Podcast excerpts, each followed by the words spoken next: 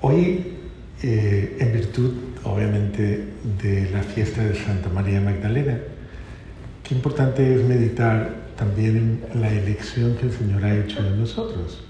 Porque a mí me parece muy significativo de la mano de Dios, supremamente significativo el que un ejemplo tan grande de una discípula tan grande del Señor, pues nos dé hoy un marco de reflexión, porque eh, creo que ella expresa lo que somos, ella expresa lo que somos cada uno de nosotros. María Magdalena, eh, desde muy temprana edad, casi podríamos decir, desde muy joven, eh, se dejó llevar por, su pecado, por su propia realidad. Y supongamos que María Magdalena no necesariamente eh, buscaba ofender a Dios ni ofender a las personas, sino tal vez tuvo una vida desde muy temprana edad, rebelde, inconforme, caprichosa, tal vez de este tipo de personas liberales que, les gusta hacer su vida a su, estilo, a su manera, y que creo que a todos nos ha tocado o nos ha pasado ese momento. O sea, todos en algún momento hemos sido inconformes o hemos querido... Bueno, yo sé que hay unos aquí, sobre todo, que nunca han hecho nada malo, yo lo sé, que son, Dios mío, que uno dice, no, no haces milagros de pura pereza, o sea, uno son gente que de verdad son muy santos. Pero los que hemos sido medio raros así, tal vez, o medio díscolos, o medio, medio desajustados hasta de la cabeza un poquito, eh, pues a veces hemos sido, hemos, tal vez, hemos tomado decisiones muy fuertes, hemos cogido caminos extraños, hemos hecho cosas tal vez eh, las que nos avergonzamos o nos aterramos en nuestra vida y que revelan sencillamente esa etapa nuestra de inmadurez, de confusión, de, de superficialidad, tal vez de, miles de cosas, de vulnerabilidad, de torpeza, de lo que sea. Y uno se pone a pensar, porque a mí me encanta, a mí me encanta meterme en la vida de los santos Póngase usted a pensar una hija, una mujer, hija de un millonario. A María Magdalena a veces pretenden presentarla como una mujer eh, muy, pues como de una cultura muy baja. Y pues como que entre más dramático pongamos la historia de ella, peor. Y realmente María Magdalena era hija de uno de los hombres más ricos de toda Israel, que se llamaba Teófilo, el Grande. Era el padre de Lázaro, de Marta y de María. Y ella era la menor. Y nace en una cultura de abundancia, superabundancia, donde ella era la reina, superabundancia. Magdala, por ejemplo. Hoy día ustedes van a Magdala y ahí están los restos de ella, de su, no de ella, porque los restos verdaderamente de ella están en, en Francia, pero ahí está la historia que los Regnum Christi han, han tomado y, han como, como, promovido un poquito más. Ahí quedó la casa, ahí quedaba la casa de María Magdalena. Y ese ha sido uno de los hallazgos tal vez de los últimos tiempos, ¿no? Eso no es, no es que lo traigan desde hace mucho tiempo, ellos lo están promoviendo porque es uno de los hallazgos arqueológicos finales. Pero lo interesante de esto es ver que esta fue una mujer que lo tuvo absolutamente todo, todo, todo, todo, que no cayó en el, es decir, en, su, en el mundo por, por necesidad, como dicen algunos, de prostituirse. No. Teniéndolo todo, eh, perdió el norte de su vida, perdió. Tenía un papá y una mamá excelentes tenían una familia maravillosa. Pero también había toda una cultura fuerte en ese tiempo, la cultura que más se, se codeaba con, con los ricos de Israel en esa época, era una cultura romana, una cultura helenista y era una cultura profana. Era una cultura que tenía demasiados vicios, demasiadas malas costumbres. Y cuando una persona es frágil o débil en su realidad, en su estructura interior, en su realidad, eh, esas cosas eh, atraen. Le atraen mucho. Y ella fue una de esas que fue víctima de esa realidad. O sea, ella, en medio de esa realidad, ella comenzó a sentir apetito de cosas y de realidades que, pues que no tenía necesidad, porque lo tenía absolutamente todo, pero en un momento determinado, eh, y esa es la acción del mal, ¿no? La seducción del mal. Y María Magdalena representa a esa persona, esa criatura, seducida por el mal hasta el extremo, pero después seducida por Dios. Es que es impresionante porque es absolutamente dramático, o sea, seducida por todo lo malo al punto extremo. Hermosa, hermosísima, todos los que narran la historia de ella dicen que incomparablemente hermosa, igual que su hermana Marta. Y tal vez eso fue una de sus perdiciones, ¿no? El hecho, y hoy día cuánta gente hay que su peor desgracia es, es su apariencia, ¿no? Y que tristemente hasta eso le lleva a la perdición. Y, pero, pero miren, miren cómo María Magdalena después de haberse, ella es como la hija pródiga, después de haberse gastado toda su vida y no, es que ni siquiera alcanzó a, agotar su fortuna, era tan rica, tan rica, tan rica que ni siquiera, ni siquiera tuvo posibilidad de agotar su fortuna. Pero lo que hizo fue agotar su integridad al máximo. María Magdalena sí llegó muy bajo pero no por necesidad, sino por vicio. Y conoció el pecado hasta sus últimas consecuencias, o sea, conoció el pecado. Hay muchas narraciones eh, de, muchas de estas videntes que han visto la vida de, nuestro Señor, como Catalina Emmerich, María Valtorta y todas estas personas bienaventuradas que han tenido ese privilegio, que han narrado precisamente de escenas muy, muy dramáticas de María Magdalena eh, en la cúspide de la vida desordenada de Jerusalén, en la cúspide, no solo de Jerusalén, sino de Tiberiades. Ustedes conocen Tiberiades algunos, ¿cierto? Y han visto lo que es eso, ¿no? Todo el... Imagínense ese lago lleno de, de todo tipo de cosas. O sea, eh, las barcazas helenistas, o sea, de los griegos, las barcazas de los romanos, las barcazas de sirios, de diferentes culturas, que no vivían necesariamente en la virtud, sino en el pecado. ¿Y por qué acentuó tanto esa parte de ella? Yo lo que quiero es que ustedes vean que eh, el ser humano puede vivir realidades muy dramáticas, muy dramáticas, muy dolorosas, muy duras, frente a las cuales uno podría sentir reserva, tal vez hasta prejuicio, y, y de pronto, ¿quién hubiera pensado que María Magdalena era digna de ser amada, de ser buscada, de, de que alguien luchara por ella, de que alguien la sacara? Era, podríamos decir, es que claro, eso no nos llega a nosotros porque no, el evangelista no lo narra de esa manera. Pero podríamos decir que ella era de las mujeres más famosas de todo Israel en el grado más escandaloso.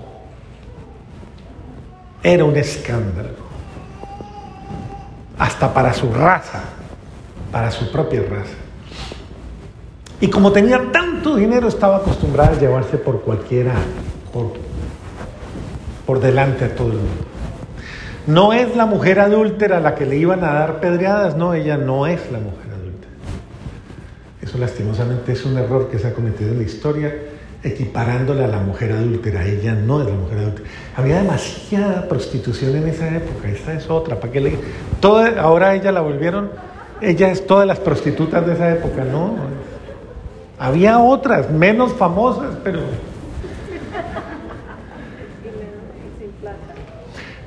Eh, y entonces María Magdalena había llegado al colmo, al colmo de todo.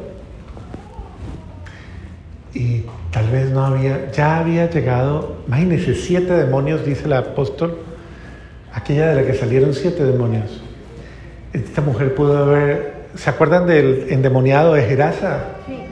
De los gerasianos, que se revolcaba, se golpeaba, se se quemaba, de todo, dice, es más, le pide, el que le viene a pedir que lo, que lo libere, le dice, nadie puede con él, a todos les pega, va y se golpea contra las tumbas, da alaridos, de todo, estaban desesperados por él, él.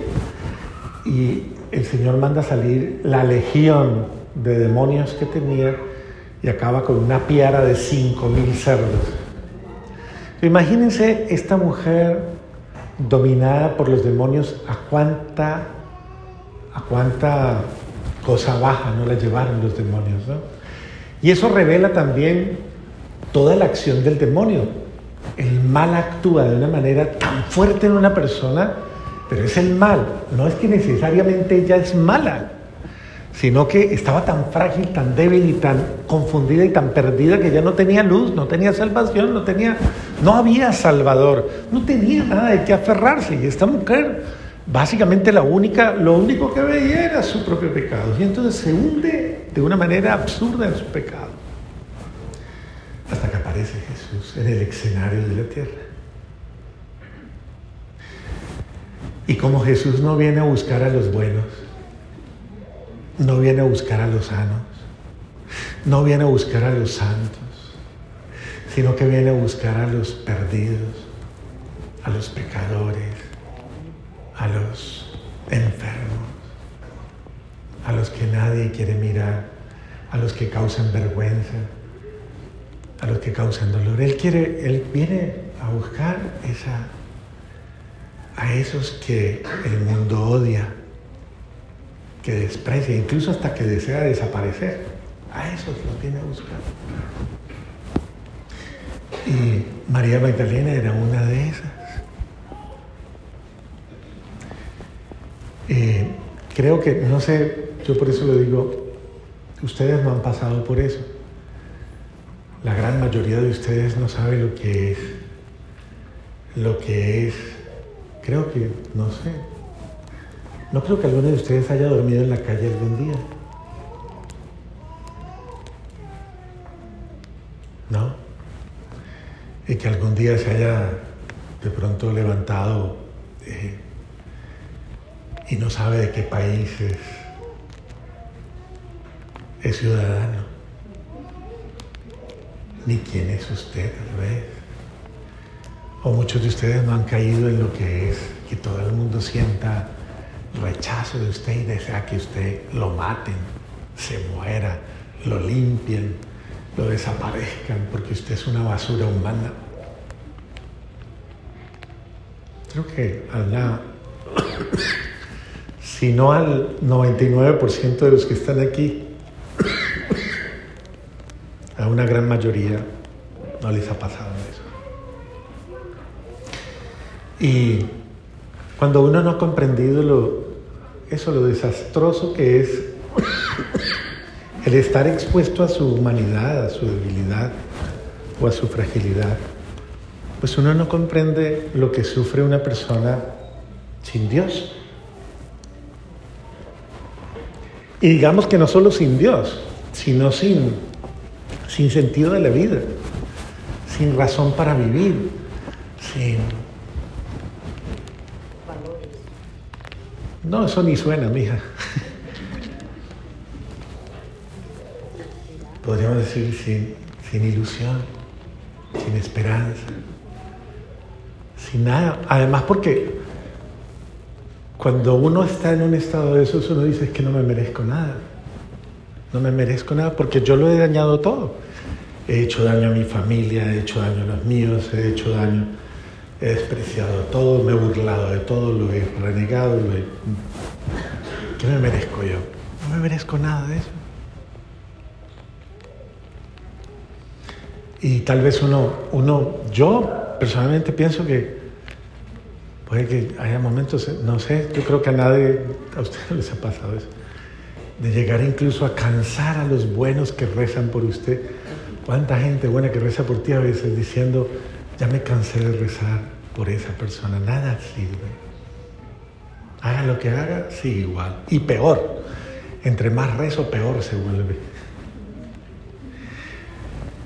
Y sin embargo, esas personas que están en ese rango tan, tan, tan, tan, esperan que, que, pase algo que les cambie la vida, pero no saben cómo va a pasar. Pero esperan que pase algo que, que transforme la vida. Y a María Magdalena le pasó eso. Ella se cansó de lo peor, se cansó literalmente agotó tanto lo malo que llegó un momento en que se cansó de lo peor. Y, no encontraba nada que le diera sentido a su vida. Porque ese es uno de los puntos extremos a los que llega una persona que ya ha perdido todo. Se cansa de vivir. Y cuando estaba en el punto tal vez más doloroso que nadie entiende. Porque nadie lo entiende. Tú no sabes el drama que puede vivir una persona que no puede consigo misma, que se siente absolutamente incapaz de, cambiar las cosas. Tú no sabes el dolor que causa eso, la impotencia que causa eso. Es muy duro.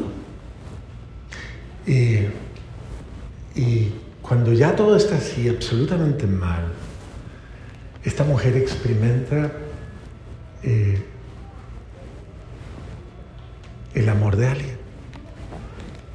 Al menos el no rechazo, al menos la no discriminación, al menos me mira diferente, no siente asco de mí, no me juzga, no me condena, no me desprecia. Es, hay una luz de esperanza en un alguien para el que soy alguien diferente.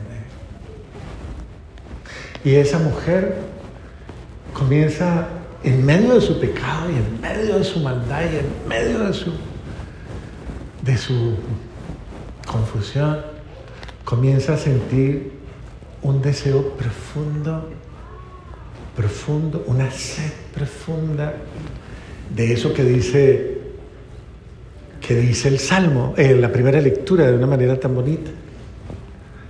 En mi cama por la noche buscaba amor de mi alma. Es buscar algo que le dé sentido a mi vida, que cambie mi vida. Eh, yo creo que esta mujer pasó muchas noches, muchas noches muchos momentos duros buscando ese amor verdadero. ¿Cómo van con el sauna? ¿Están bien? ¿Está rico? Tranquilos que aquí al menos rebajan unos kilos, no se preocupen, que eso, es bueno. Si no, vean, piensen en mí, decía el padre Diego cuando estaba aquí. Yo tengo más ropita que ustedes encima. Piensen en mí, verá que se refrescan. Ah, el padre está más. Pues bien, esta mujer eh, comenzó a buscar a Jesús, pero lejana, o sea, lejana, lejana, a escucharlo desde lejos. Porque era el deseo de su alma y de su corazón encontrar algo. Y yo les aseguro, estoy seguro, que la parábola de la oveja perdida fue por ella, por ella. ¿Se acuerdan de la parábola de la oveja perdida? En la cual dice el Señor que un pastor tenía 100 ovejas. Y una de ellas se fue del redil. Y se fue, y se fue, y se fue alejando, y se fue a pastos, y cada vez buscando más, se fue yendo, se enredó en las zarzas, se hirió, se maltrató. Y dice que este hombre fue y la buscó y la buscó. Se metió por los alambrados, se metió por las zarzas, hasta que la encontró herida, destrozada, maltratada, sucia. La desenredó, le quitó las espinas, le sanó las heridas, la abrazó, se la puso en los brazos y se la llevó. Y yo pienso que esa oveja es esto, y soy yo. Esa oveja perdida, esa persona que en muchas ocasiones hemos vivido exactamente esa misma realidad de ser víctimas de nuestras propias torpezas, desgracias y malas decisiones. Y qué hermoso pensar que el Señor me busca, me busca, no para condenarme, no para juzgarme, sino para, para limpiarme, para salvarme, para darme otra oportunidad que nadie me da, nadie me da esa oportunidad. ¿Quién me la va a dar si ya todo el mundo se cansó de usted? Ya nadie quiere saber de usted. ¿Quién le va a dar la oportunidad? Pues fíjense, es Dios, el que da oportunidad. Y en ese sentido, mire lo bonito de la segunda, primera lectura. Lo busqué y no lo encontré. Me levanté y recorrí la ciudad por las calles y las plazas, buscando el amor de mi alma. Lo busqué y no lo encontré. Me han encontrado los guardias que rondan la ciudad. Visteis al amor de mi alma, pero apenas lo pasé, encontré al amor de mi alma. El sentido mismo del alma que busca a Dios. En el fondo tu alma siempre ha buscado a Dios. Pero muchas veces no nos hemos dejado, no hemos dejado que nuestra alma verdaderamente lo encuentre, lo encuentre y se encuentre con Él y descanse en Él. Pues a la luz de ello, veamos la otra parte. María Magdalena es a la que Dios buscó incansablemente, a la que se hizo propicio el encontradizo y a la que le mandó señales claras de yo no te desprecio, yo no te rechazo, yo no te juzgo, yo no te condeno, yo te comprendo, yo te entiendo, comprendo tu dolor, tu soledad, tu fragilidad, te entiendo, yo te entiendo. Esas palabras hacen tanta falta hoy día en el trato que le damos a, a, muchas personas que Dios nos confía y que necesitan ser tratadas bien. Y ese trato tan maravilloso de Dios fue el que prácticamente sanó y salvó esta mujer. Y esta mujer entró en una crisis ya de, ya quiero salir de este mundo, de esta vida, pero necesito que Él me perdone de todo, absolutamente de todo. Y ustedes van a ver una escena en la casa de Simón cuando Simón lo invita a comer y de pronto entra Jesús, se sienta y entra una mujer, esa sí es María Magdalena. Y entra una mujer y comienza a llorar y a lavarle los pies con sus lágrimas y a, secarle los pies con el cabello y a besarle los pies constantemente. Y Simón, ¿qué estaba pensando en ese momento? ¿Se acuerdan? Si este fuera verdaderamente un profeta, hijo de Dios, y fuera lo que dice, eh, no se dejaría tocar. ¿Y qué le dijo Jesús? Ese evangelio me lo sé de memoria. Simón, tengo algo que decirte. Dime, maestra. Un prestamista tenía dos deudores. Habiéndole perdonado, el uno le debía tanto y el otro le debía tanto. Habiéndole perdonado a los dos la deuda, ¿quién crees que lo amará más? Y le dice Simón, supongo que aquel que le perdonó más, Y Jesús le dice, cuando llegué a tu casa, no me diste el beso de la paz. Y esta mujer desde que entró no ha dejado de besarme los pies. No me diste agua para lavarme las manos y esta mujer desde que entró me ha lavado los pies con sus lágrimas y los ha secado con su cabello. No me ungiste con el óleo y esta mujer me ha ungido.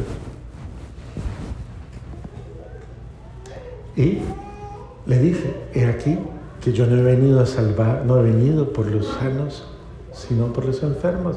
No he venido por los santos, sino por los pecadores. Y por eso le dijo a la mujer, vete en paz, se le perdona mucho. ¿A quién? A quien ama mucho. Se le perdona mucho a quien ama mucho.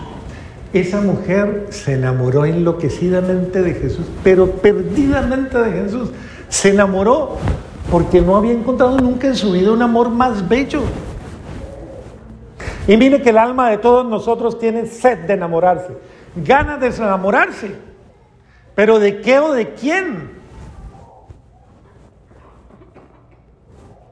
Algunos, como dicen ustedes, ya han quemado todos sus cartuchos y no han visto fuegos artificiales todavía.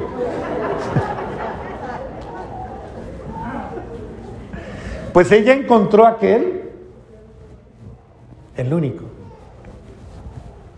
que supo amarla como nadie más la puede amar, como nadie más, como nadie, nunca se...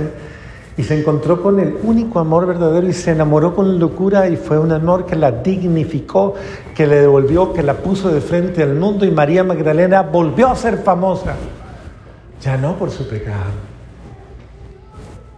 sino por ser la gran discípula del Maestro, tanto, tanto, que siendo la, deshonra más grande del pueblo, llegó un momento en que esa mujer se convirtió en la honra de todos los hombres nacidos de pecado, menos de la Virgen María, que no es nacida del pecado. María Magdalena por eso es la primera criatura, por decirlo así, la primera entre los apóstoles. La apóstol de los apóstoles. La primera amada y transformada de miseria, de carbón, de basura, en una perla preciosa, en una joya preciosa, en un diamante hermoso. Porque fue Dios el que la pulió, la sanó, la limpió, le quitó todo lo que no servía y la convirtió en el brillante más hermoso de la iglesia obviamente después de la Virgen María. Es que todos los santos son em, emocionantes, pero es que esta mujer estuvo en el infierno del pecado, en lo peor, en lo más degradante, en lo más desfigurante. Y esta mujer estuvo en lo más excelso de Dios, en lo más hermoso de Dios. Y esta es la muestra de que Dios puede cambiar a una persona, un ser humano, total y absolutamente, y convertirlo en el ser más hermoso que pueda existir. Y si tengo algo que decirles hoy, es eso. Creámosle a Dios y dejémonos transformar por Él. Dios tiene muchos sueños con ustedes y quiere transformarlos. ¿Por qué no dejarlo que Él cumpla sus sueños como los cumplió en María Magdalena y sea tan hermosa la obra que Él hace en usted? que todo el mundo conozca, conozca a la amada o al amado de Dios, a los amados de Dios, a los enamorados de Dios, aquellos que el amor de Dios ha transformado y ha hecho discípulos suyos. Eh, básicamente eso ha sido mi experiencia. Y mi experiencia más linda en el sacerdocio, se les cuento, es esa. Humilde y honrosamente el conocer a mucha gente desfigurada que ha llegado a mi vida, mucha gente enferma, mal, destruida, y ver cómo el Señor la fue transformando y la fue transformando y las convirtió en personas absolutamente felices y dichosas por la alegría de tener a Dios en su vida. Si hay un testimonio grande que el Señor me ha dado a mí, es ese. El de conocer esas dos realidades y que me siento orgulloso de hacerme parte de eso. Me siento feliz y orgulloso. Y creo que es el regalo más grande que Dios me ha dado. Y es el de poder ser parte de esa obra, el poder ser testigo de su amor, el poder verlo, cómo es capaz de transformar la vida de tantos. Si lo quieren, ¿qué falta? Que usted quiera, que usted se enamore como María Magdalena, que usted deje, que usted lo permita. Créanle a Dios, creámosle a Dios y esta noche digámosle a Dios, de verdad. Es más, acojámonos a la intercesión de ella y digámosle a ella, oiga, ayúdeme. Usted que fue como de lo peorcito, de lo peorcito. ayúdeme. O sea, ayúdeme a ser mejor, ayúdeme a cambiar. De un carácter terrible, o sea, no, María Magdalena es de un carácter terrible, fuerte, impresionante. El que tiene poder, la atropella. Y esta mujer se volvió sierva igual, servidora. Hay incluso un texto de, de, una, de una narración que dice que estando la Virgen María junto a la cruz y María Magdalena dice, dice, María Magdalena llegó a ser transformada por la gracia de Dios, su rostro tan hermoso, tan hermoso, que era la diferencia entre la Santísima Virgen María y el rostro de ella, dice, era una diferencia muy sutil, porque esa es la obra de Dios. Dios nos quiere resplandecientes en nuestra vida como a María, como la Santísima Virgen María, y como lo hizo con María Magdalena. Y mi última palabra es esta, enamórense de Jesús y verá que les va bien, van a ser felices. Si usted, yo a veces con, con Andrea la molesto y ella me ha cogido la, el chiste porque ya se dio cuenta que yo vivo molestando con eso, con Andrea la consagrada. Yo permanentemente le pregunto a la gente, ¿estás feliz? ¿Eres feliz? Y lo hago porque verdaderamente, a ver, vuelvo y le hago la pregunta, ¿existe alguna razón para no ser feliz? Dígamela. ¿Existe alguna? ¿Qué le falta? Pregúntale al de al lado, ¿qué le falta? ¿Ah? Si no le dice nada, dígale, venga, venga, espérese. Pero usted no tiene cara como de estar muy satisfecha o muy satisfecho.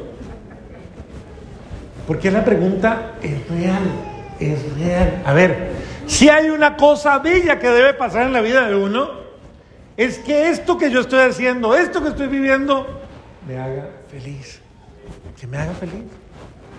Y si quieren escuchar algo, yo personalmente se los digo, a mí Jesús me ha hecho muy feliz toda mi vida.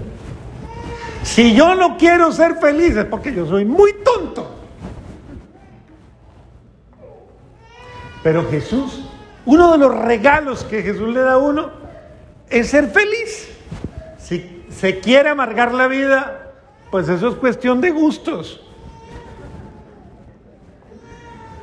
Pero mi invitación es a que usted crea firmemente y considere firmemente, no hay nada más rico que disfrutar la alegría del amor de Dios. Ellos no están para sauna, eso sí es, el sauna está bastante fuerte. Bueno, muy bien. No los perturbo más con la homilía. Después va todavía les va ¿Quién los manda a hacer fiestas solemnes y cosas de estas para un cura con 25 años de... Deberían ser, ¿qué? Dos horas y media de predicación en virtual los 25 años. No, simplemente eso. Simplemente decirles eso. Piensen eso y, y, y de verdad seamos agradecidos con un Dios que te ama, con un Dios que te quiere y con un Dios que te busca. Y para Dios no hay redentos. Dios, tú estás en la mira de la salvación de Jesús, estás en la mira del amor y Dios quiere hacer contigo lo mismo. Y lo único que te dice hoy es déjame hacerlo, no te resistas. Yo quiero transformarte de tal manera que absolutamente todos los que pasen por tu vida puedan descubrir lo que yo soy capaz de hacer con los que me aman, con los que me gustan. Muy bien, amén. amén.